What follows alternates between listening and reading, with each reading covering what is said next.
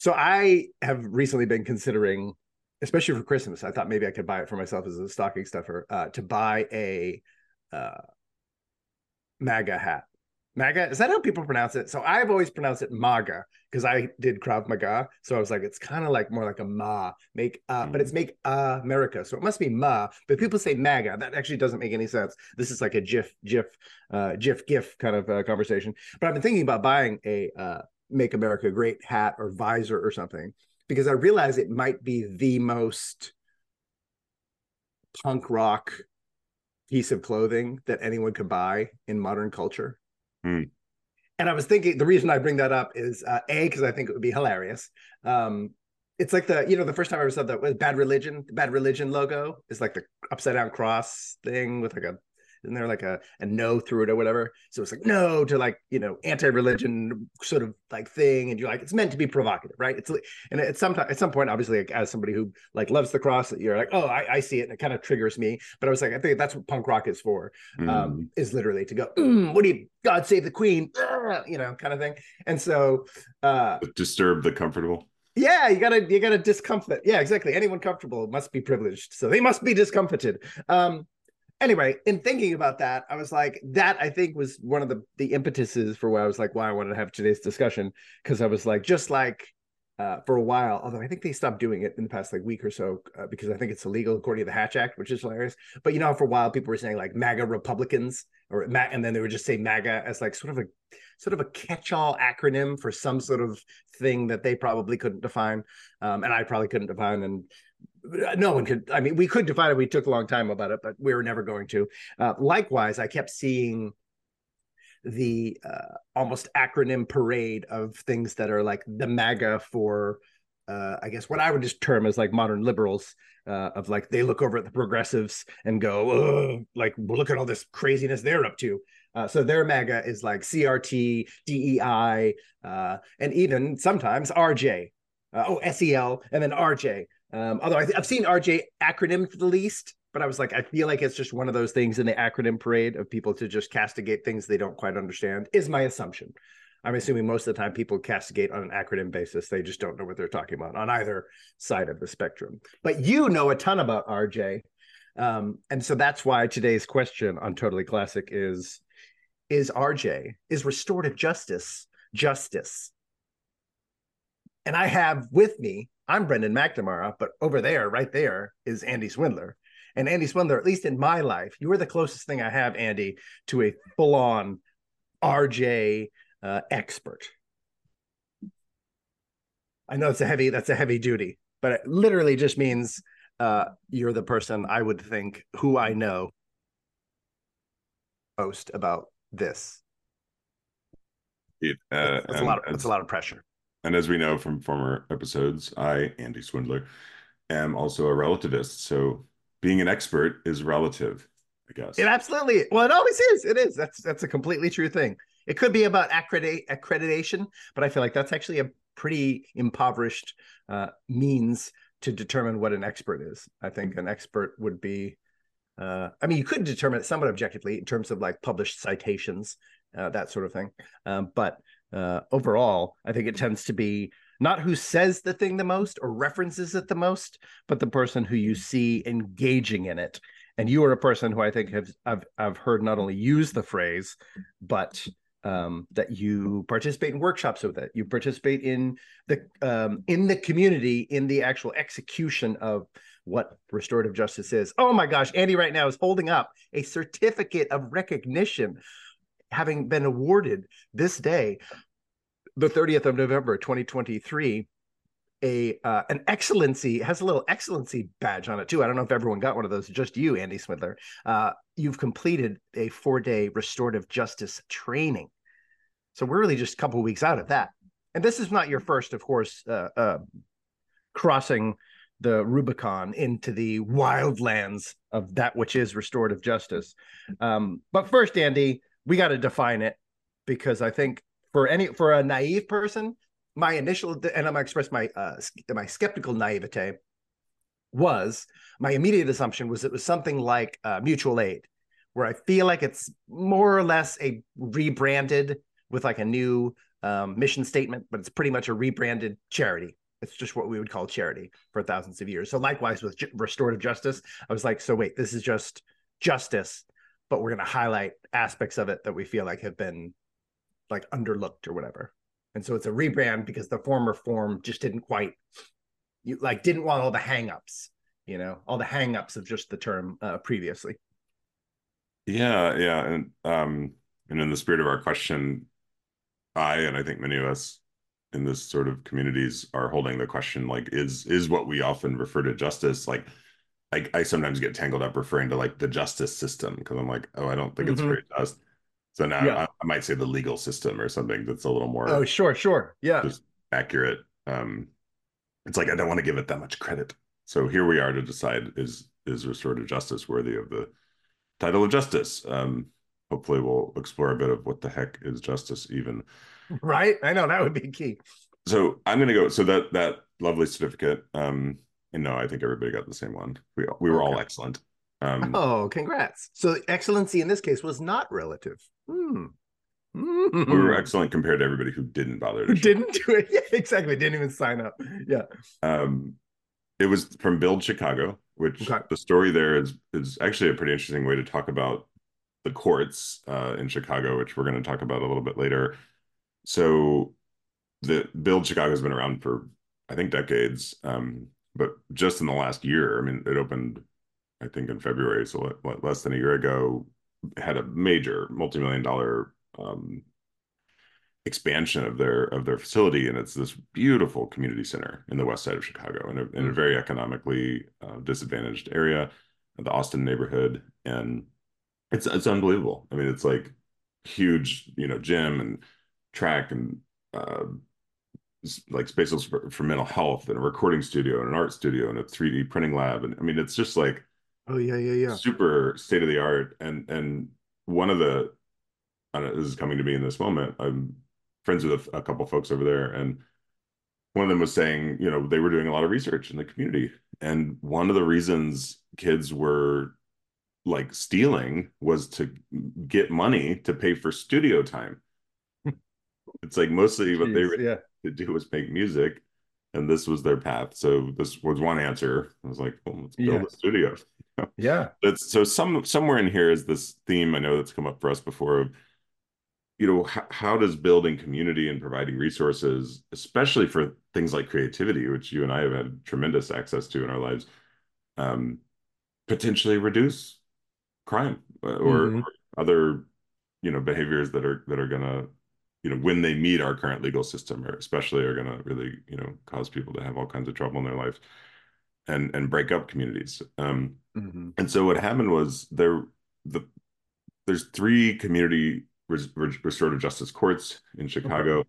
we'll talk a little bit more about that later what that means but this neighborhood was set to get one of these courts and they didn't get it Mm. Interestingly enough, the neighborhood I used to live in on the north side, northwest side of Chicago, Avondale, got that court.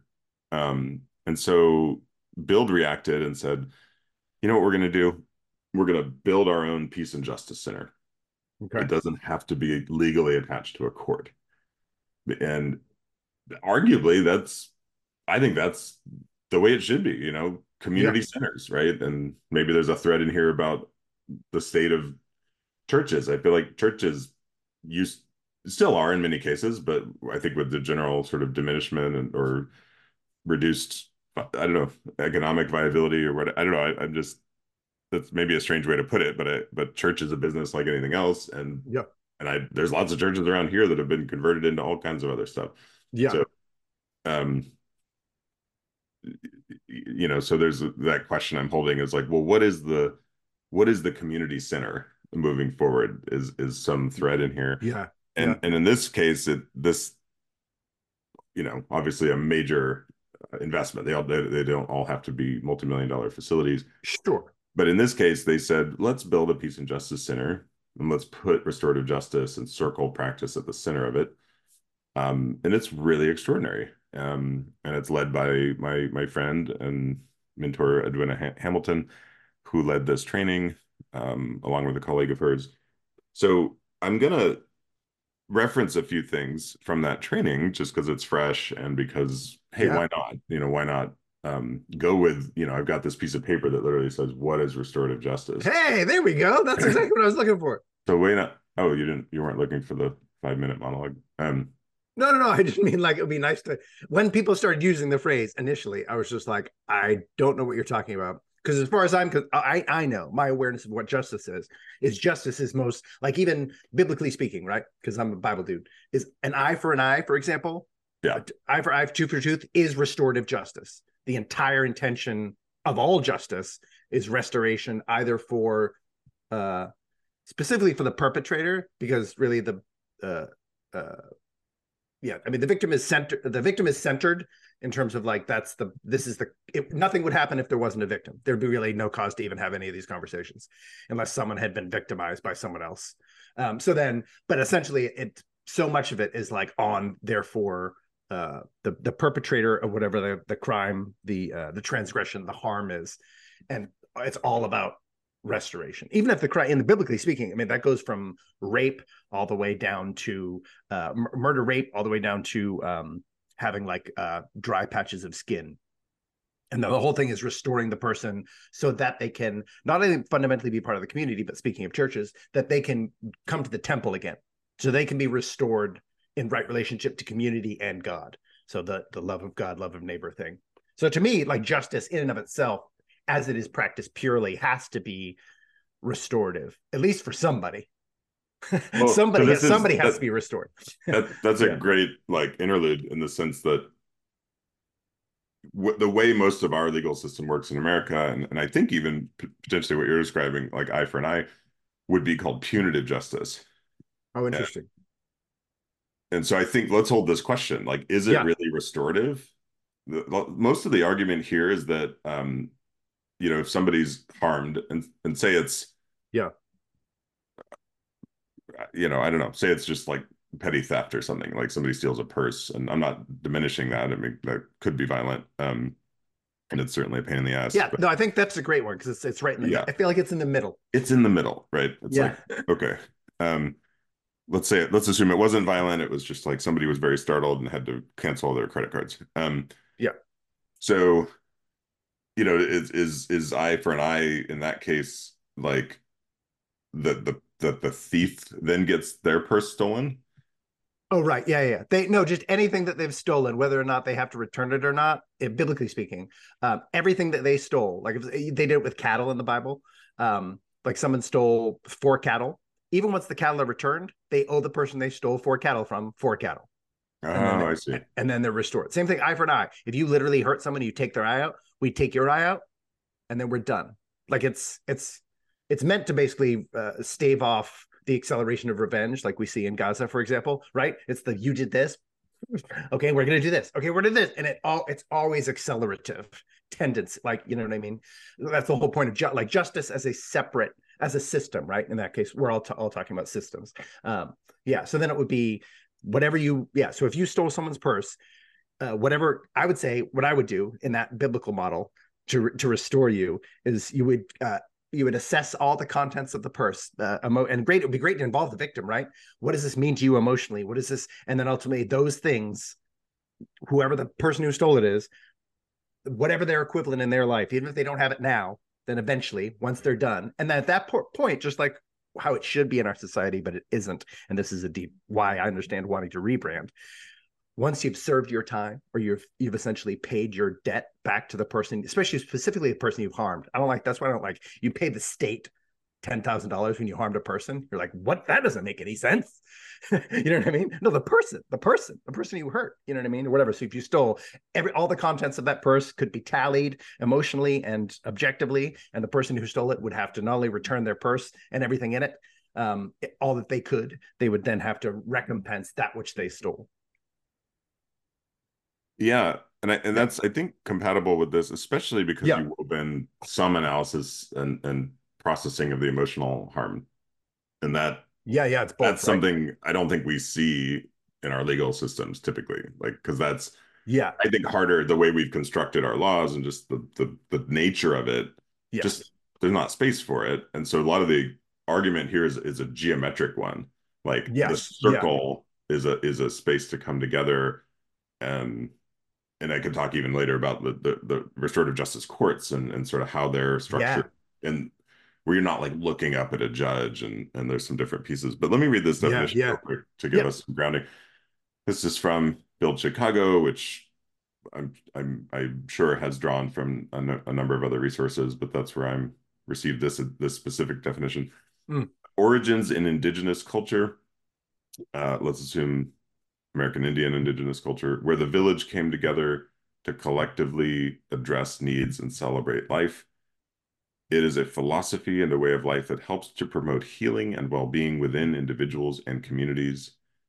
In addressing woundedness, it helps to address the harm, both experienced and caused. It cultivates relationships while encouraging conversations that get at underlying issues that guide in defining unaddressed needs. And it helps to bridge gaps and close divides and separations. hmm Well, that's funny because that would be pretty similar to our court system. Uh, and I wonder if in some ways it's volume, like what makes because but at the same time that's it's both phenomenally like in almost every single way our court system, um, but phenomenally unlike as well. I mean, that's the jury of your peers. Uh, you're in a room, you're slowing everything down. I mean, honestly, like this, the pettiest court cases can still take eight days of deliberation where you're returning again and again. It's also open to the public, so then literally anyone can come, and then like you know what I mean. Um, but I often wonder. This is the maybe the, I don't know. We'll get at it, but as we were talking about it, we since we started sort of talking about subjectivism, it's the and I believe in the devaluing of subjectivism. Like I think it's less relevant than objective reality, but I don't think it's it should be absent altogether. And I don't think it is from our our justice system. But by by the time we start talking about it, most of the time, most of what we've proves quote unquote harm is has to be objective, right? So someone like feeling like someone did something, but there's that's also in there too. Like for I've had this with my mom or whatever. My mom was attacked um, by a man, by a larger man, and the police came and the first questions they asked was like, "Did you were you afraid for your life?" And whether she was like kind of afraid for her life was whether they took the person who literally attacked, physically assaulted her, whether they arrested that person. So I mean, in some ways, I, and I at the time I was just like, it made me want to throw subjectivism out. I was like, who cares? Then that just means anybody who's not afraid of people. That means literally someone could have a gun in my mouth, and I'm not necessarily. I don't want to live in a place of fear, so I could be like, no, they they had a gun in my mouth. They cocked the thing back. They kept shoving it in like they were trying to make me give a blowjob to the gun. And if I'm if I'm at peace with God, then I'm not afraid of that person. You know what I mean? Like, why would I let them make me afraid? Like that sounds that sounds insane to me. But then that means the cop could be like, well, okay, then you weren't afraid for your life. Yeah. Anyway, anyway, I, I, I think that's an interesting piece that I, I can immediately see where our our justice system kind of has a very weird. I would just say a weird relationship. It's not that it's absent, but it's very strange. Yeah, and I want to weave into just for structure and, and again in the context of this training, um, which by the way, there's this four day restorative justice training format. It's in person, Mm. and I feel at least in Chicago, it feels kind of like a rite of passage. Like I've I've been involved with the community for many years. Um, interestingly enough, a lot of my initial sort of formal interaction with restorative justice was it was when the neighboring suburb of Oak Park, where I now Hmm. live Yeah. uh, because the Oak Park Library has had an annual conference. Um, and and this teases out the language thing a little because it used to be called a Restorative Justice Conference. Now it's being called a Restorative Practices Conference. Oh, So there's like a distinction no. between. Yeah, yeah. You got to slow. I mean, this is. Let me just say this to all your progressive friends, Andy. Y'all got to slow down. By the time y'all have moved on, I feel like ninety percent of the human population still doesn't know what you're talking about the first time. So slow.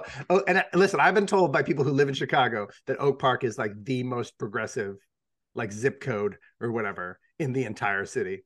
Uh, so I just got to tell y'all, you got you got to slow down. Slow Okay. down. Stop changing the act. If you you're in a bunch of groups, man, just let them know. Don't change it yet.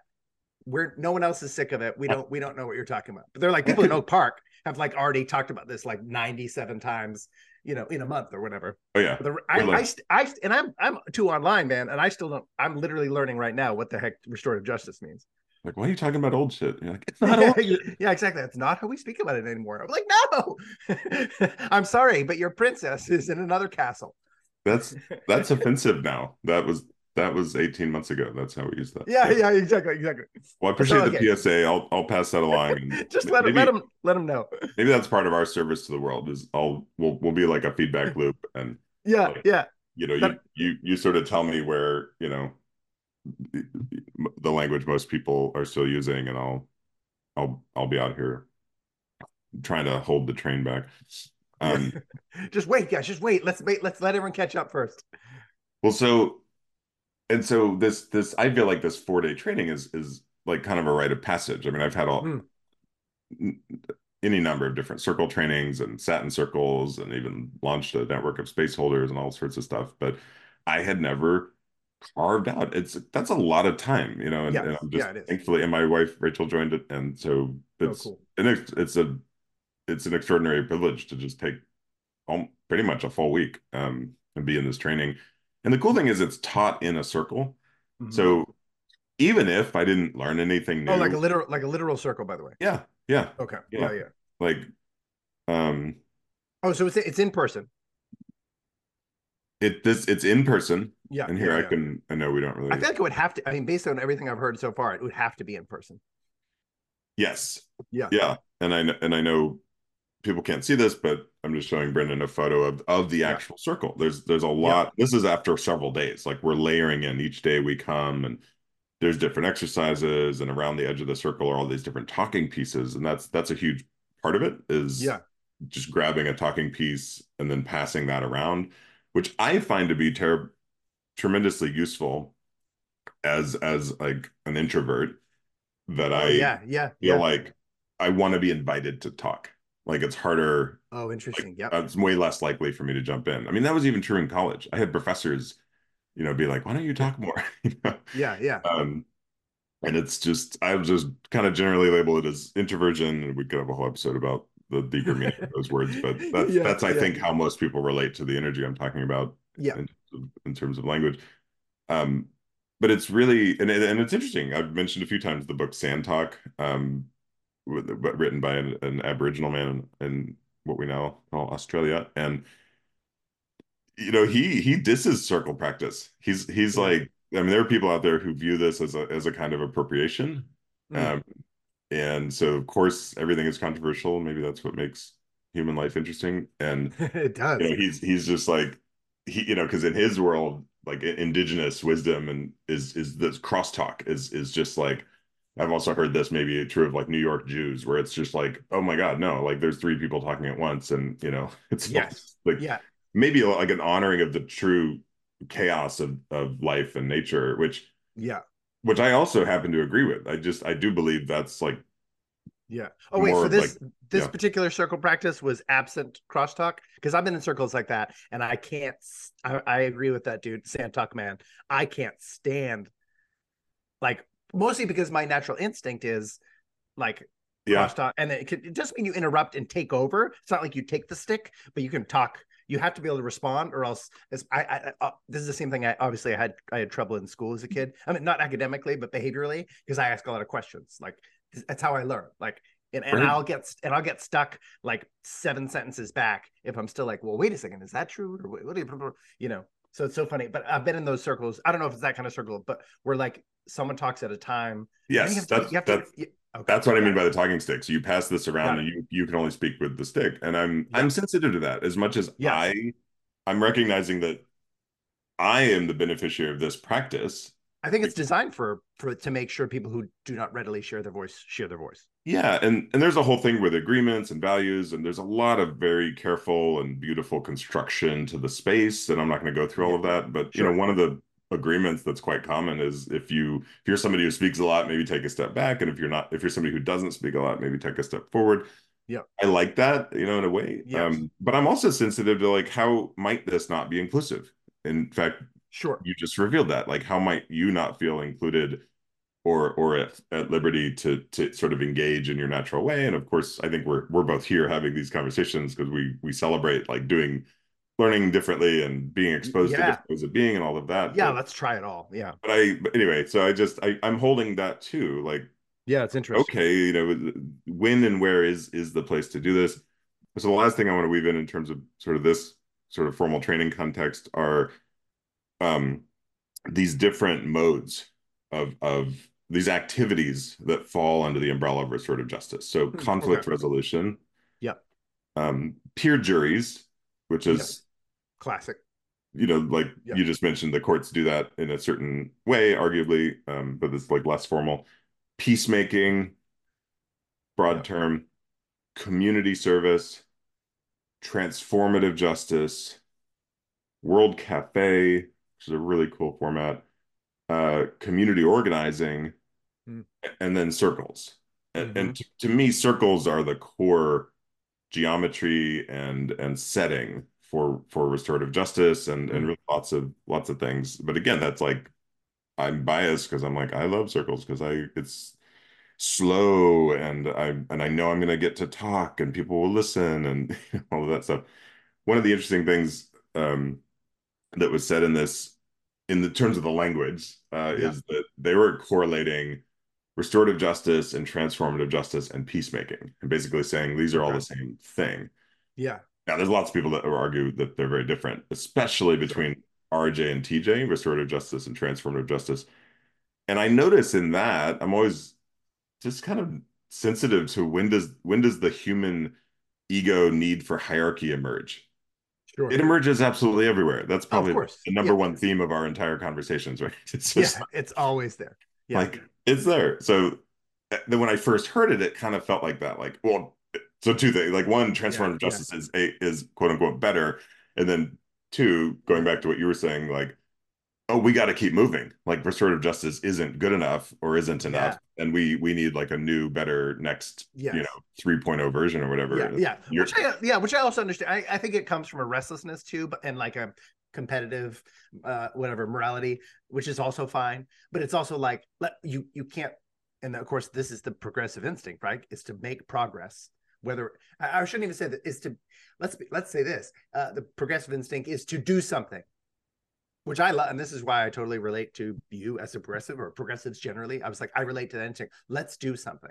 Let's get something done. It's not always progress. Now, a progressive instinct can be regressive, meaning you keep modifying, modifying something that shouldn't be modified. Like literally, it's this is the and this is the good of like this is why cons- you can almost put conservative opposite progressive because you're like we got to make progress, we got to go, we've got to keep trying, we've got to keep going. And other times people are like, wait a second, let's hold on to the good stuff. We can't. You're literally throwing out. I mean, it's like when we try to clean up messes, like at your house, my house, whatever. We're both collectors, and you're like, hold on a second, like we progress. Yeah, you can make fast progress if you literally just chuck everything out. High testosteronic, like let's just go, let's just go. And then, but at the same time, you're like, well, no, we got to that which is precious, let's maintain, and you know, whatever. It's a, but it's a that is a striking balance, I think, inherent to all justice. So this is this is a, a case of literally reinventing the wheel or the circle. Um, Wait, and so restorative justice. Hold on, because I feel like we're we're doing the the thing we always do, which is like make all the the petals of the center of the flower and come back Yeah. to the to the center over and over again. It's pretty much how we generally talk. But I don't want to miss out on. Okay, so we got some tenets of what restorative justice is. How does that differ, or how would it popularly be conceived as differing from, let's say, the as all those things applied systemic systematically um, how does that differ from our justice system, let's say in the West or even just the United States, because that's where we both live? Like, what would be the key? so let so let me make a couple more comments about the language and then and then Yep. let's go to the um com- the community the RJ community courts here in Chicago because I think that's a good il- a good way to illustrate it. Okay. So one of the things I liked about this, as I mentioned, is they um I was taught in this setting that restorative justice, transformative justice, and peacemaking are all more or less the same, which I happen to agree with because I think they all have the same basic goal, which is Yeah. to you know to heal eat together to build stronger communities to build stronger relationships I call that. Yeah. that's that's basically yeah I, I, I and I appreciate that about us with all of our you know differences and sort of how things play out or what we're attached to or how Yeah. we, it can be done it's like i think we basically hold a similar vision in fact i think most people do I think Um, I think most people would. Yeah, I think Um, I think most people would until they are a victim of crime, and then I think the the lived the lived experience of being yes uh, of what, and then all of a sudden you're like, I kind of don't care about those things anymore. It seems to listen. I haven't been a victim of crime very often, and honestly, I don't really take crime that poorly personally. Um, but I, I I've seen it happen to a lot of people. I would say I, I've seen it happen even more distinctly with women uh, I think because of the physical weakness of women makes them respond differently to harm. Just because it's th- threats are, or even really small men. It have, sorry to throw small men in there with women, but I, I mean that truly. Like larger women, I get less, have less umbrage against offenses, and I feel like large, as do larger men, and I've seen very small men get real upset about stuff real fast. And I was like, oh, this just makes sense. They have, they kind of have to put more aggressive energy. You don't have to, but it behooves you to put more aggressive energy out in the world, uh, especially when you're being in any way victimized or even you're concerned about it. But yeah, I think those principles, I, I would, I would hope those principles you just stated are semi-universal, at least in the context that we both live in. Yeah i mean uh, you often bring us back to statistics which i appreciate and and i don't have the exact stats but it's quite No. clear that most violent crime against other people is committed by men Yes. Well, yeah. Well, save, of course, what was that? Our th- fifth or sixth episode? Uh, save, I would say, in the United States that women are the number one perpetrators of homicide uh, via abortion. So, but that that is absented from our crime stats because it is not illegal to kill those particular people. Right. Uh, but that's the, but again, that's large. It, it always goes right. Larger, larger against smaller. Yeah. Larger, larger people victimize smaller people in all in all contexts. Yeah. So, um, one thing I'll say about transformative justice uh, is that to me, that's that's a lot about zooming out. Mm-hmm. So if you just think about the words, restorative justice is about restoring a relationship. So you, like you were saying ear- earlier about I, you know, whether it's um, eye for an eye or or you know, however. I don't think I don't know that that's an exact match. That would be interesting to see, sort of sort of keep tinkering with. Yeah. But this idea that we're restoring something that existed before. Mm-hmm. So that's a lot of the argument people make for transformative justice, especially in the context of of like ine- social inequities and systemic injustice and all those things Yeah. um, that you may or may not believe in. Uh, is the idea that these things need to be transformed. We do, we don't want to Mhm. actually we don't have anything to go back to, right? Yeah. Like if we didn't even we didn't think it was fair or just or good before, we don't want to go back to that. So I think that's Yeah. a lot of what transformative. Now, Well, that, yeah, that would be a big difference, I think. Yeah. yeah, and so to me, that but the, to me the way they correlate is they are connected. So I think restorative Yeah, justice yeah. is a bit closer in. Like, how are we going to deal with this situation where, in many cases, there was a relationship? You know, maybe Sure. they were friends of falling out, or, or Yeah. people in the community, or whatever. Yeah. Um, and and I also believe it's inherently transformative. Like you sit in circle with folks, you go deep, you reveal emotions, you're transforming something, you're healing something.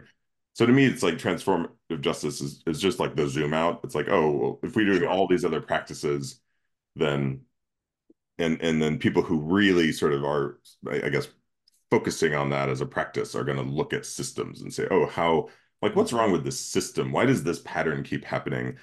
And Yeah. you know, so but they are all related. Um, Okay. yeah, go ahead. Uh, no, that just peaked. I was like, wait, there might be another. So I think that's one sort of slight different. I mean, because honestly, it sounds very similar so far in terms of like, is it just is it just justice? And it's again, my my my previous. I was like, oh, is it a rebrand? And I was like, there's been a one distinction so far. And then I was like, as you were saying that, there might be a second distinction. Whereas I I feel like there's a worldview there uh, of um that I think be fundamentally different from the sort of classical West, the classic Western. Maybe this is the indigenous why they invoke indigenousness in it. Um, although I don't know enough about all the various and sundry tribes and what every tribe thought about the nature of humankind. But it seems to me, in terms of some of the language you were using, that and this is my, let me actually let me just say instead of stating it as a statement, I ask it as a question. So, does restorative justice prince the sort of principle does it have as a foundational ideological element that human beings would not harm each other in like a uh, would not harm each other, sort of, if not for uh, extenuating circumstances or difficulties upon them. Essentially, is human nature in and of itself uh, munificent, absent influence, absent, absent like social influence. Let's say. I'm, I'm, I'm not saying it perfectly, but hopefully you know what I mean. Yeah, I do know what you mean. I, I, I don't. I've never met anybody who who sort of believes that. Okay. There's some pure conflict free version of of, of humanity. Um, got it. Got it. Got it. Okay. Or maybe I have, and I just so adamantly don't believe that's. I mean, I just think anybody who's really serious about this work, and and we, you know, we actually this was the I've studied the amygdala a number of times, but this was the cutest cartoon. I love um, that sentence. Let's see if I can. Yeah, I studied it. I've included it in my workshops. I mean, I just we talk about it all the time, right here. Yeah. Like it's just, I think that's a like a lot of what you and I are fascinated about is human nature, and of course, part of our nature is our circuitry related to fear and threat and protection. Absolutely, yeah. So, um, no, I I think, and that actually is a good, a perfect segue into the I, what I mentioned briefly, restorative practices. Mm-hmm. So I think part of the idea of um, changing the language to restorative practices is is that restorative justice and maybe even transformative justice can feel like too specific like okay we're gonna it's only an intervention like we're only going to come in here mm-hmm. when we when we need to intervene right and right, right. Where, or or whereas it might theoretically it might may or may not be practical in those actual applications like that's i'm just holding that as a potential division. Like it might actually just theoretically just the same this is the same thing for the justice system. Maybe the very uh, entire system of how we do justice in the united states is a useful system for something but it might not be useful for crime. Likewise the restorative justice system might be helpful for things that don't relate to crime. Like don't relate to justice necessarily. Yeah i i mean that may be true. I mean people yeah. in this work probably would advocate that in an like an abolitionist sense that it's like oh no it's all useless. Let's like throw it all out. Right. Or or it's like an under like the same way the church is a court unto itself. Like there are like the, in the church community you submit to laws authorities and literal prescriptions on how you deal with conflict. Like there there's a if you have a conflict within church there is if there's aren't there's not a lot in terms of how churches are supposed to run in the bible or whatever but there's a literal pattern that you are that you literally have to follow. If you don't do that, then you're like, okay, well, you're not, you're literally not doing what we've all agreed to do, and it and it solves uh, problems within the church essentially, like of anybody involved, anybody who's who, anybody who's there.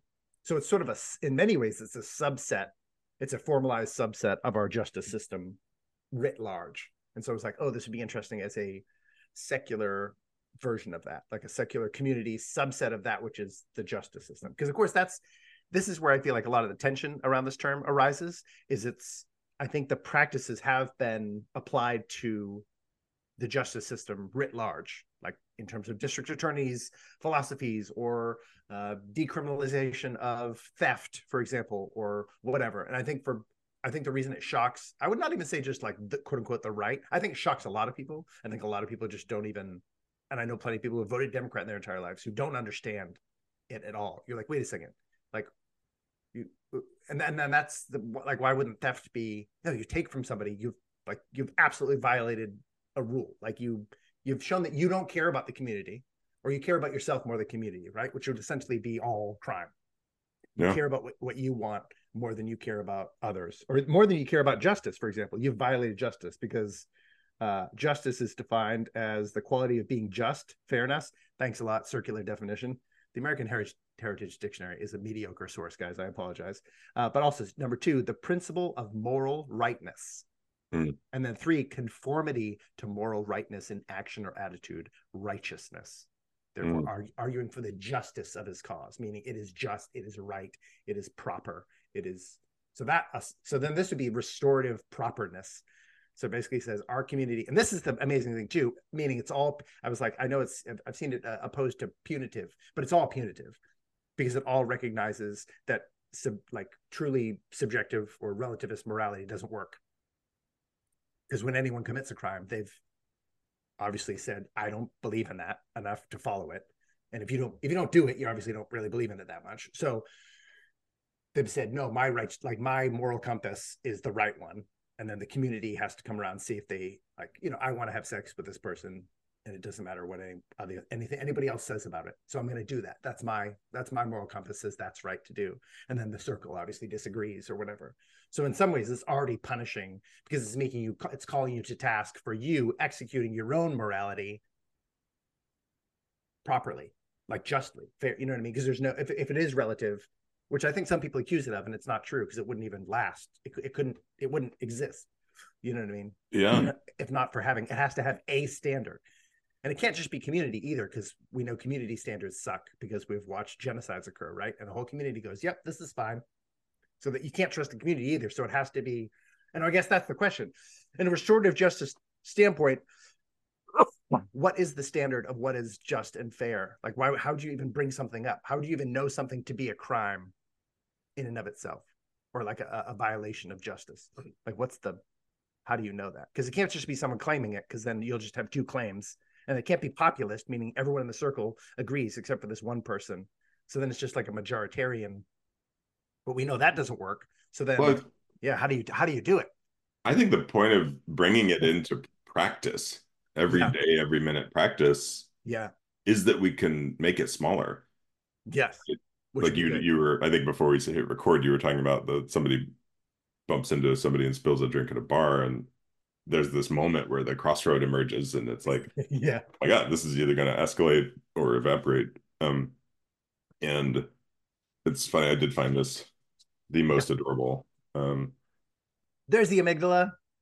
Like all these little cartoon amygdalas um, yeah fight flight wait what is it? Fight flight freeze.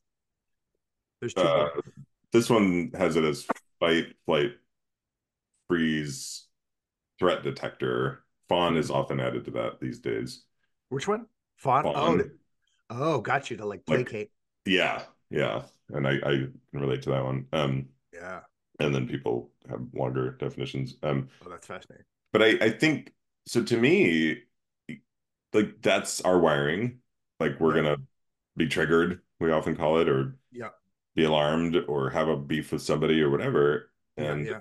I know a lot of my own personal journey is trying to do that in a more timely way like you and yeah. I talked about huge. this yeah. and and because when we don't like it often can fester and get worse and totally so i think that's the nature of, of restorative practices and it's really fascinating how this stuff is showing up in schools where some you know i know some practitioners in schools where there's we could also just call it a mediator right like sure, it's it's sure. a kind of mediation like i think yes. that's one way one way where this new you know progressive new agey language like maybe doesn't serve the purpose because people are they don't know what it is and guess what we're most often afraid of things that we don't know and or, or yeah, we yeah. reject them so yeah. you know i think and, and in some cases it is called a, a kind of mediation or maybe a, a, role in a school would be to have a mediator but really what they're doing is like hosting an rj circle. Yeah. And in that case actually i think it is okay for anybody to just name harm. I mean but yeah. it could be come out like oh you harmed me or it could just i think even slightly more healthy is just to say like this is how i felt when that happened. Sure. And and i think in the in the the beauty of a circle is it's like this container where people can just name that and maybe the yeah. other person doesn't have to feel attacked or defensive because i think that's often where things escalate is like we just go back and forth and it's like well you said this and oh yeah but you did this and oh but if we go that kind of goes up into the energy. But if we go down into the energy and, and talk about, mm-hmm. well, how did I feel and what was the impact? Um, and and I I agree with you. Like I think that example of like if police are sort of gauging the impact in the moment purely based on how somebody feels when they're in all likelihood totally dysregulated and and maybe traumatized you know yeah, it's like yeah. this is they do it in domestic violence situations and you're just like i get it, it's part of the protocol but sometimes you're like this is mental like this is like uh, whatever in, in, mma or so like you try not to it happens sometimes but like it's sort of viewed as uh, negative if you like inter- interview someone after they've been knocked out it happens sometimes but you're like don't no don't do that they're, yeah they're literally just waking up from being knocked unconscious their brain's not working properly likewise if you're in full on if you're in a trauma session.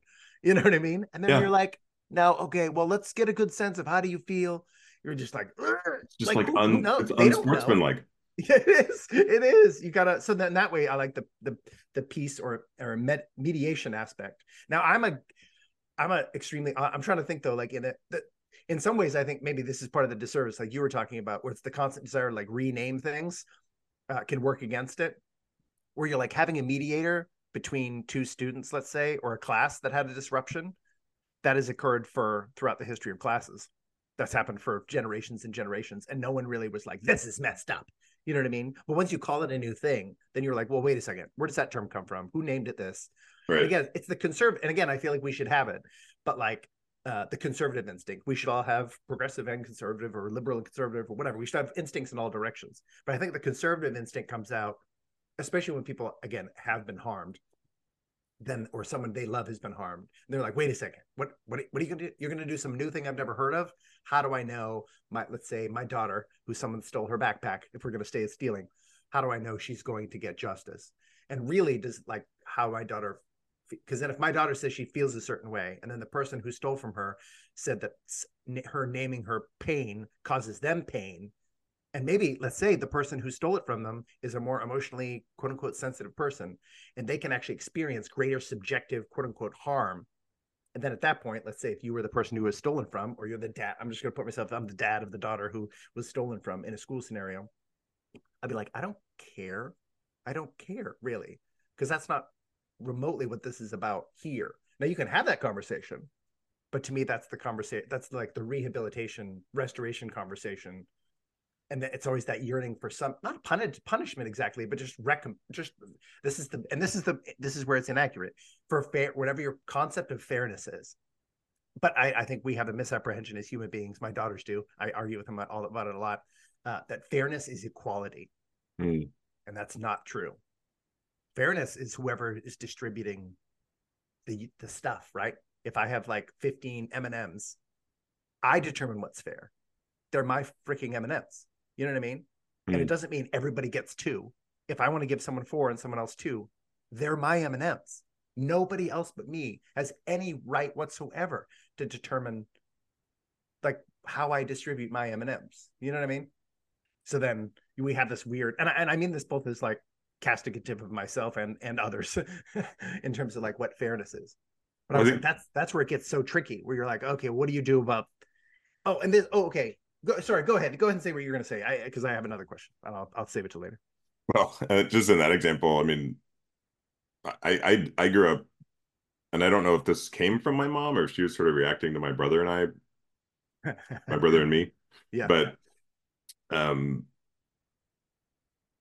no, like like equity and fairness w- really meant like we we we split we divide things equally. I mean, one of the things yeah what I learned, you know, in our household, it was like, oh, there's a piece of cake. One of you is going to cut it, and the other's going to choose. yeah piece. yeah And yeah I- we do that in our house too and I'm like shocked that doesn't come up more and as a, as an example in when it. we talk about restorative practices and stuff like that because it's Yeah. like man there's no clear example of the balance because Yeah. the, the the each party is motivated to take care of themselves and each other even if they're selfish. Yes. Yeah yeah. Like like the system is actually balanced in that in that moment. Yeah. a way that probably could be applied to a lot of other things. I want to weave in one tiny last term Yep. we're not going to go into it because i'm not really that familiar with it but guess Oh, what? okay. there's, there's yet another thing called unitive justice. Whoa. So jeez look it up That's too many. That's why we yeah we got to cycle all the way back to restorative justice. Well, yeah, this is a this is a but this is like again a biblical framing of what fairness is. There's this whole anecdote. There's a parable told about uh, someone. This is essentially God and uh, him adopting his children out of children of wrath into children of God. Uh, but it's it's expressed as a vineyard owner hiring workers, and he hires workers at the beginning of the day. He says, "Do you agree to this pay rate?" They say, "Yes, we're going to get whatever ten denarii." Uh, this is paraphrasing for anybody who's like a biblical fan. They're like, it was 20 actually, or whatever. Anyway, 10 denarii, right? They agree to it. Fine. Four hours later, the vineyard owner goes out, hires more people, and says, Hey, do you agree to uh 10, 10 denarii? And they go, Yes. And they go, cool. Okay, let's work. And they start working. Then at the last hour of the day, he goes out again. He's like, Oh, we still need more people to finish, hires a bunch more people, asks them, Hey, do you agree to 10 denarii? They go, Yep. They all come. They all got the same rate. It was equal, right? But at the end of the day, when everyone comes collects their pay, the people who've been working 14 hours or whatever are like, wait a second, that dude here got it sundown like an hour ago. Why is he getting the same amount I did? And the person getting like that's not fair. That's not even. You know what I mean? And then the person's like, well, what do you mean? Like it's it's my vineyard, it's my money. You agreed. We we we agreed on what we're doing. I paid you that, and then I paid this person this. Like we all just agreed. This is all what we agreed on. So it certainly wasn't. It's it, it was equal and equal all at the same time. And ultimately, whoever so that that to me is like where I get the the framing for my children, where I'm like, well, no, I I decide it's I, it's my stuff. Like it's literally my stuff. You can't decide how to divide up my gift to you in a way that's fair, and I don't need to give it to you equally. Ever, like ever, taking yeah. allergies, taking behavior, taking all sorts of things, because there are all sorts of reasons why people don't get equal things behaviorally. What, like for example, if you and your brother, if one of you flips the flip out when you eat sugar, because some people have a way different response. I know people who are allergic to sugar. They literally get like high. They get like psychedelic high, drunk off of it if they have like anything more than like a teaspoon in something they're eating. And it's so like that person, that person gets like one bite of cake. The other person gets a giant piece. Like we're all different. So we like there's so many strata upon which like like equal equal portions is like kind of a it's a it's a fun thing to do and maybe it's a good default, but it certainly isn't it isn't uh it isn't inherent to what fairness is. So I just think that's well, I, I always think that's fascinating. Well, it's sort of funny because part of what I you seem to be teasing out is is the equity argument like oh, like oh, sure that that is always pretty much made in the DEI circles, right? It's like right. Well, because I'm wondering if it's, just, if it's, tantamount to the, if it's uh, parallel with this. Yeah, it's parallel. It's not exactly the argument you're making. Um, yeah. Uh, but then the other part of that is power. So I yeah. think, do, is it the a person's right if it's I don't know their stuff at least in the way we operate in our systems and our cultures typically? Yeah. To decide that i would say sure that's within their right. Is it um sort of within the vision of what i would imagine like a sort of fair and equitable world would be like? Eh, you know possibly not. Yeah. Um, it would depend so on the stuff that, yeah. that's yeah. the question. And i think maybe one yeah. area this this shows up so consistently yeah. is with inheritance right? Sure. where you've got clear like clearly the parents have the power legal power and i would even say the right to split things up however they damn well please. Yeah. And how often does that tear families apart and tear siblings apart where they're sort of yeah. you know, arguing about what they're getting right um, it's that well a lot of it i think comes from this false again one of my least we've talked about this one of my uh maybe we can do this some year you know they're like the, the new word of the year whatever was oxford or whatever is rizz uh, I was always like, we should cancel at least one word every year. And the word I hate the most is deserve.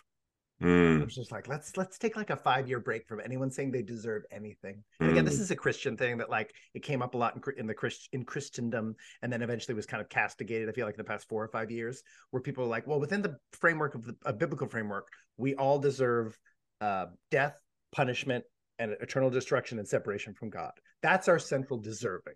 That's what we all deserve as born as children of wrath in enmity to God. What we get by grace, and grace is unmerited favor, then what we get, like through whatever through Christ, is uh, is adoption and uh, and uh, unity and relationship and uh, and fairness and justice and all these things, right? So then none of us is like expecting should be expecting any.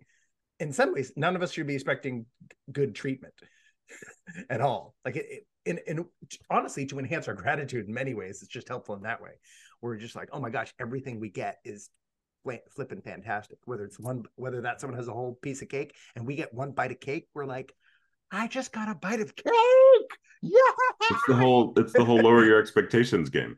Yeah. it is. Yeah. Be like, well, okay. So wait, I'm going to just get, before we start having to wind down. Um, I think one of the rare I, again i don't know too much about restorative justice one of the criticisms i have seen is that people uh, have the and i don't know if this is true or not so tell me if it is um, that restorative justice tends more than our traditional i'm trying to think about how it's di- different from like just the justice system um, it tends to center the perpetrator uh, more than the victim And is that a place And where I- it goes goes poorly, or is that not even really necessarily true? Does it just highlight Well- the perpetrator more than the conventional justice system does? I would I would hope if it's done well that it's interesting. Part of me wants to say that the victim and per- perpetrator are sort of addressed equally. Yeah. I'm not sure that's true. It really depends on what what Sure. happened. And, Yeah, and in many that- cases, as yeah, you and I have often that, talked, yeah. there's not even in some it's not it's not always a binary. It's not always completely clear that there was just one perpetrator and just one victim. I think that's my Sure. God. I mean, look at Palestine and Israel. Like it's just like Yeah, ah, yeah, yeah, like, yeah. depending Well, on the lens you put on it. Yeah, let's go back to th- we'll try done theft a couple times. Let's go back to theft, right? Like someone just took someone's Yeah, something clear like that. Yeah. that wasn't that wasn't Now- theirs. They knew it wasn't theirs. They took it anyway. So they, So they broke the the commandment in my case. They broke thou shalt not steal. So I'm you're you went- starving or anything. Go ahead. I'm glad you took us back there because I don't know. I haven't seen that exact criticism, but I do Yeah. understand why it could exist for at least two reasons. One is perhaps it's true in some cases, Sure. And perhaps it's just because we are actually paying any attention whatsoever to you Right, named you called it rehabilitation earlier, which I think is a fine word to use that people may Yeah. relate to more.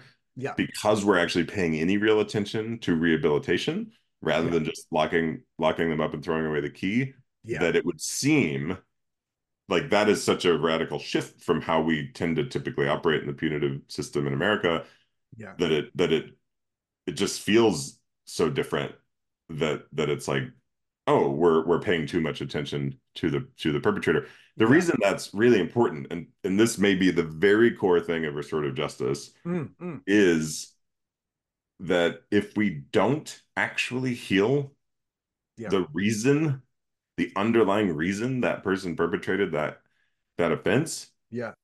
they're more likely to keep doing it and it's dehumanizing Yes. to just evaluate them based on that action when who knows there may be all these other circumstances you know from from where they live or their community or or whatnot and it doesn't mean it, none of this ever means that we shouldn't that somebody shouldn't be accountable to their actions i want to be really really Yes. clear about that Yeah. Yeah. and maybe yeah. and maybe that's part of the I trouble think that's what people. I think that's what people miss too.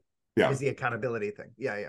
and so so to me that's the core thing um and Yeah. i in other episodes i talked about a, a thing a couple years ago in mutual aid where you know i i was sort of called in under the under the lin under the lens or the the language of restorative justice and in my opinion it wasn't restorative whatsoever it was like a tribunal and so you, Yeah. you mentioned earlier Yeah. like oh communities don't always we can't really trust communities Oh, we know. Yeah. We we know we can't. Yeah. So I think that's true. And then what is what is even um an aberration or or a crime or a departure from, you know, I think that's where values come in, Yeah. right? That's where the values of the community and and I think it's important to be pretty specific about those values. Like Yeah. just like naming like love, you know, you're like, well, great, I like love, but what the fuck does that mean? Like in terms Yeah. of like what's allowed and what's not allowed and who does what and how do we, you know, restore it and blah blah blah. Yeah. um, yeah. So those are some things. And then the last thing I'll weave in to be way more like down to earth about it is is the RJ community courts. Mhm. Um, you know, the this is a really fascinating experiment where people are bringing restorative justice into the actual legal system. Um, it was started. Uh, a lot of this, uh, I, I understand the the people in Chicago are kind of basing this on Red Hook in New York to give some attribution. Hmm. Um, and yet, I, I think what's happening in Chicago is probably one of the more advanced experiments because there was one neighborhood that started five or six years ago in Lawndale to actually have a restorative court, and it was Hmm. very like narrow scope. It was uh, relatively young offenders, like 18 to 22, 24, something like that, non-violent crimes, um, and and then as I mentioned, two other courts opened. I happened to be living in the neighborhood of one of them and a couple of years ago so i started attending these circles as just as a community member not as like in any you know Yeah. leadership capacity and it was really beautiful and so people have to opt into this so hopefully Okay. their Yeah.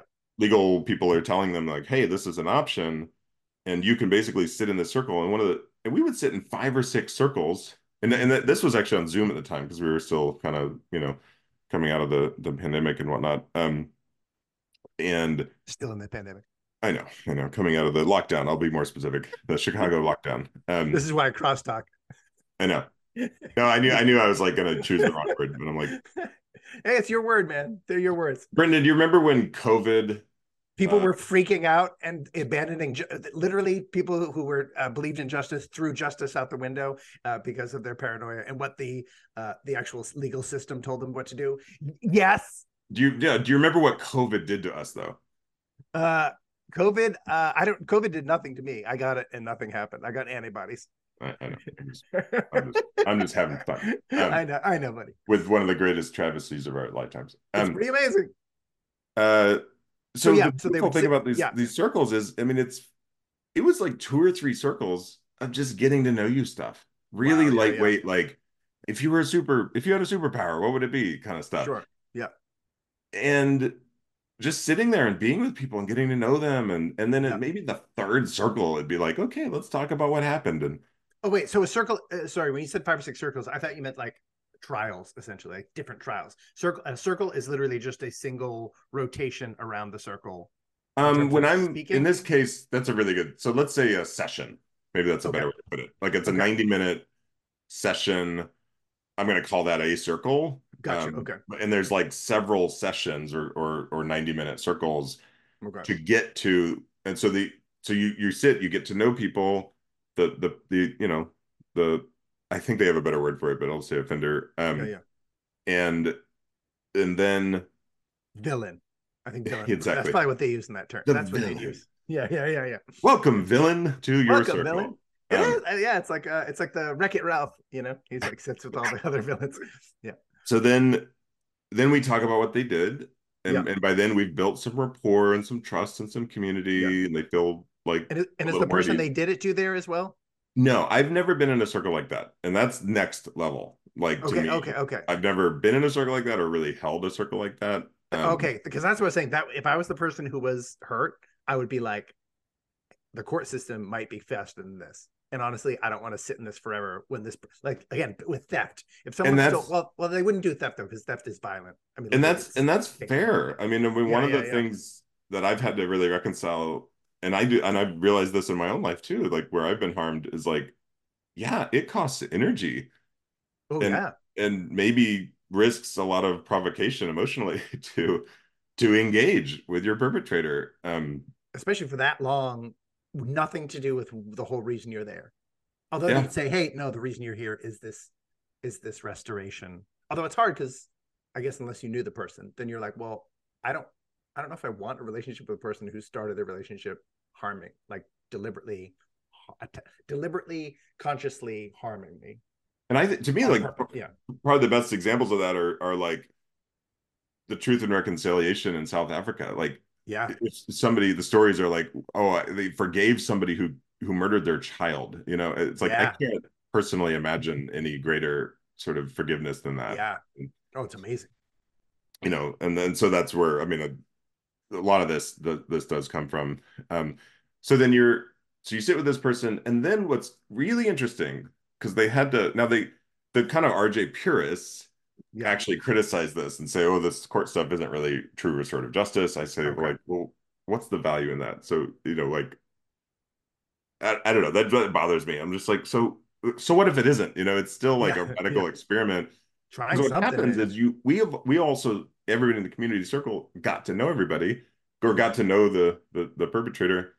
And so what we develop is what's called a repair of harm agreement mm-hmm. that where we say, oh, well, here's here's some things you can. Some of them might look like community service, which is typical, you know, like oh, go yeah. clean up a forest or something. But then some of them are like, oh, like like one person was like, you know, I, I think I want to study being a phlebotomist, and I was like, oh, I know a phlebotomist. I can introduce you. Or yeah, I'm really involved with mutual aid. Maybe that's a way to get involved with your community. Or yeah, yeah. So I think coming out of it, my hope, I see it in the community, the way the community courts are structured, my hope more generally for restorative justice. And I think the reason we do focus on the perpetrators as well as the victims is that we we truly um, feed people. We truly feed mm-hmm. the people the, the general argument, as I mentioned earlier, is that these actions emerged because of some lack of support or somebody made a bad decision and they you know don't don't sort of judge their whole life you know based on that one decision and the and the challenge i think with the punitive system is you know may, maybe some of this is addressed in some way in courts if you've got a good judge for instance you've just got like a wise judge like oh great yeah. Yeah. maybe they're going to do well but the challenge in a lot of cases is is what we might refer to as the you know like the school to prison pipeline or where there's just there's statistical evidence that certain kids from certain areas are more likely to commit yeah. crimes and go into prison and, and yeah so well, and, in part because well, this is the funny thing is like this is the good and the bad of jury of peers or circle of peers is there are because of the statistical prevalence we have to at least assume a potential correlative cause of you live in a community where what you're doing that other people see as harmful is completely acceptable like you live in a community where your community says it's fine right. to steal like it's right. fine it's fine to steal i know people who were literally raised that way who their parents literally said essentially anything you can steal and get away with is fine. They were like um, Russian Jews, and they were like black market in Russia is like anything you can get away with, you just you do, and like anything you don't, like I figure that out later, right? So she was raised like I'd I'd never met anyone whose parents literally told them that like if you can steal, steal. Like if you can take stuff, get away. Like and but I know there are communities like that, and then you know that there are communities where like if you the strong survive, you like you can rob if you rob someone, it's just like well shouldn't have gone to that neighborhood. You're like, what? You're like, well, essentially, because that neighborhood believes in robbing. They believe robbing is fine. They believe murder is fine. Like if you don't like someone and that person mouths off to you, if you asked 12 of their peers, 11 of them be like, well, yeah, beat the shit out of that person. What do you mean? Like that's of course what you do. So this is the fascinating thing about trying to figure out the concentric circles in a community to figure out how to but again this is again it gets colonial real quick. Um, but again I'm, I'm not i'm not opposed to colonialism but like we have to figure out what cultures what communities are maladaptive to the broader communities around them. Oh that's well said. I, I, Fast, I think, which is fascinating right? like something as benign as littering. Like oh it's not if you grew up watching your parents throw mcdonald's bags out the window yeah you're not going to think twice about it you would have no idea but to me i see that in the car in front of me oh I, get, I want to that's my my road rage trigger you know like it what? is it's one of the to me, I was like, it's one of the worst because it's like it's just the it's one of the laziest, and it's like benefit. It's literally just everybody else. The rest of the world is my trash can. I'm like, yeah. okay, I see. And listen, listen, people were raised that way. That's, no, I, I that's not again. And then this is the constant thing is like, well, I mean, I don't think that's an excuse. The same way I don't think mental illness, like pleading insanity, I don't like up to the level of insanity, I guess. I don't think mental illness is an excuse or but, but like there's no such thing as an excuse. You're as culpable as any as literally someone who's an ethics professor and knew all the information. But that's my vibe. And that's where I was like, I think I wonder how I would deal with the restorative justice circle. I think I would like it generally because I love again, I like creating relationship, creating community. And actually again, I don't think it's very different from the the the justice system as we have. I think it's sequentially, it might be sequentially different, like it's a reordering, because I, I think the essential intention of our justice system is that sort of restorative stuff happens in prison. Uh, and that, of course, it barely does. And then that stuff happens after prison. Like post think...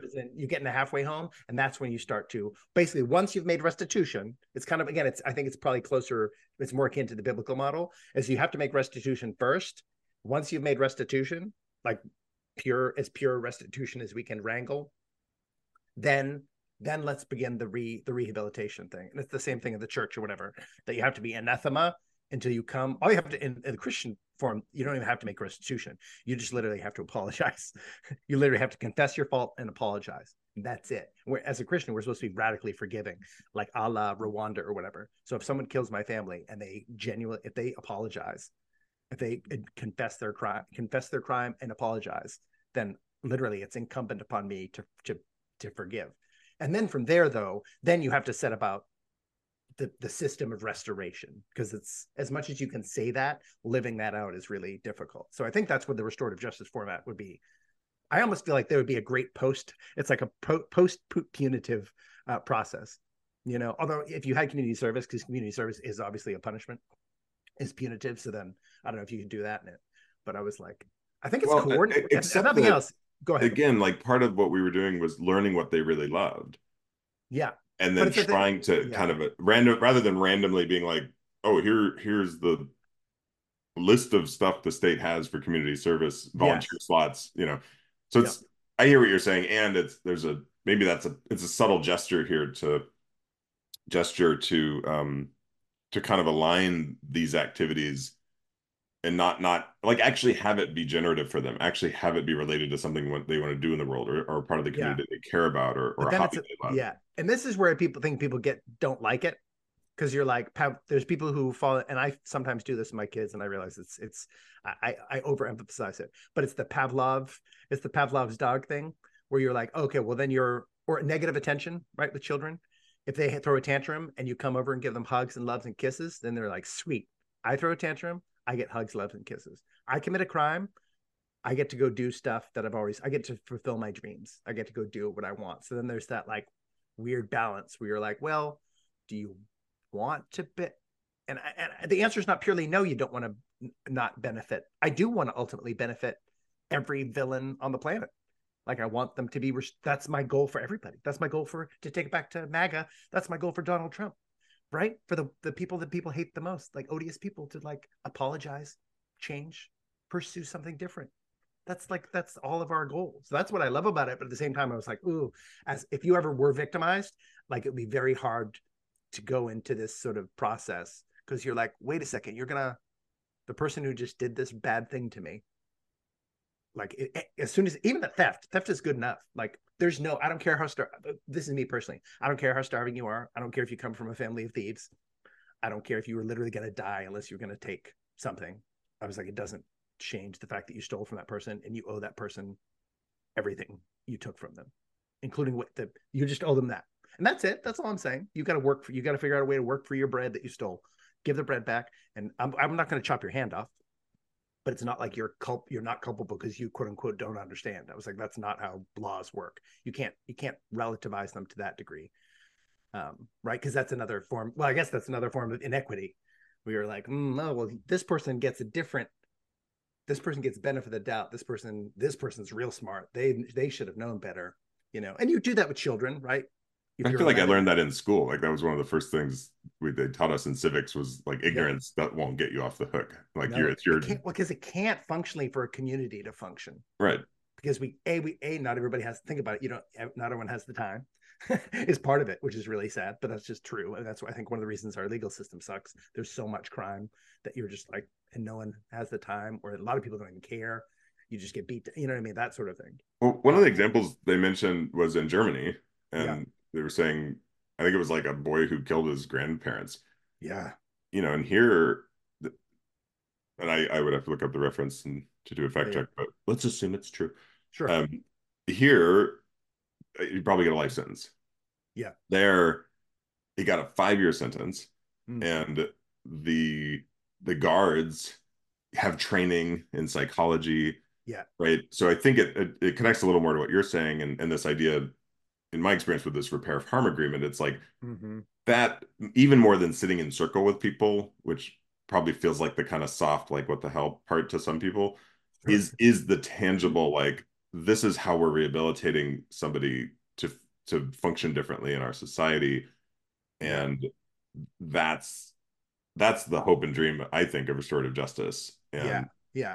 That that that we can systematize that and and be with that and be with those folks and help them heal yeah, so that so. it actually reduces you know crime at large. Recurrence yeah and i would hope most people would at least agree with that is like this would be helpful to incorporate. I think people would argue vehemently about where in sequence to incorporate it i mm-hmm. guess. Because then it's like or and people would if there's any recidivism people would be very quick to abandon it. Like let's say that kid killed after killing his parents he came out of prison and killed someone else you'd be like we did the wrong thing we literally, you know what I mean? He should have. But our system is so corporatized and brutal that you're just like, I, I, know it's very difficult for people to even like get into classes or whatever, you know what I mean? Or to get permission to get out of their thing, to go to the, like just to learn how to woodwork or whatever. So then like our system has gone so far in that direction of being like, no, it's very hard to get people to care about anything but kind of making money off of the process that you're like, we need, we need to install um, we need to install something here. I get. Oh, and then the other thing that people think people would protest is there. This is useful sometimes. There are plenty of people. I don't even say everyone has the tendency, but people have the dom. It's dominant and and uh, regressive depending on people's instincts. Uh, that some people do things just because they're fun and they're never going to stop doing them. Like it is super fun and it feels great to take from people. It feels great to murder people. It feels good to rape people. It feels good to commit genocide. It feels good. Like these are just pleasurable yeah. actions, in which case it's it would be a false apprehension that you can simply like go, oh, okay, well, if you give you different options, you're like, you'll choose this crappier option, you know. But it's oh, almost yeah. like it's like sobriety thinking, right? You're like, well, I like it the most when I drink. I really do. No, it's like it's destroying my world, but I love it the most. good friend of mine who has been in justice work longer than I have, and in fact, she works a lot in prisons in Washington State for at least ten years. Yeah, you know, I have on this show and generally refer to myself as an abolitionist when it comes to prisons, and yet I have to really respect my friend who says, you know what, after really being in the prisons, um, I'm gonna say 20% of the people really do do need to be separated from the rest of society. Yeah. Yeah.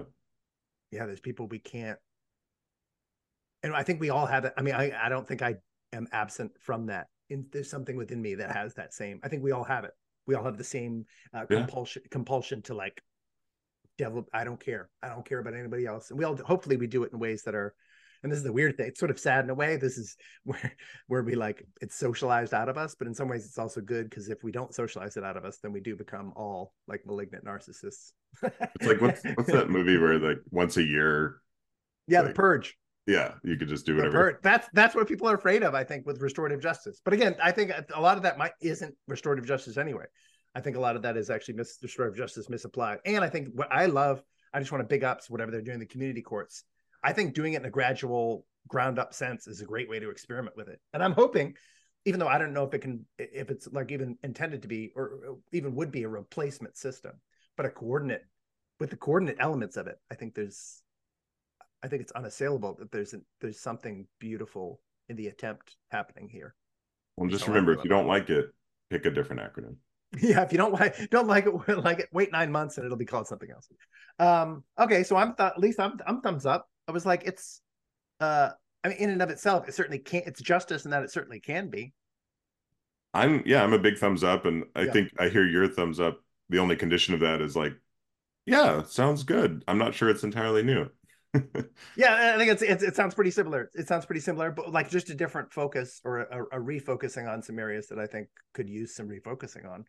You know, um, which to the extent I, it's yeah. like hopefully harkening back to some indigenous practices, it's absolutely not new. it's, yeah, it's, it isn't at all. Yeah. And again, it's like it's again, it's super similar to um yeah, I would say I would say practices of I mean all people are indigenous somewhere. It's it's it's uh it's it's in I think it's indigenous to the human uh, experience of how do we especially in community, right? We're just so far from community now is a huge big part of uh, maybe even a, a massive part of the problem. Um it, so I'm, thank absolutely. you, Andy, for being in community with me. Thank you for being in community with me. I love you. I love you. Bye. Bye.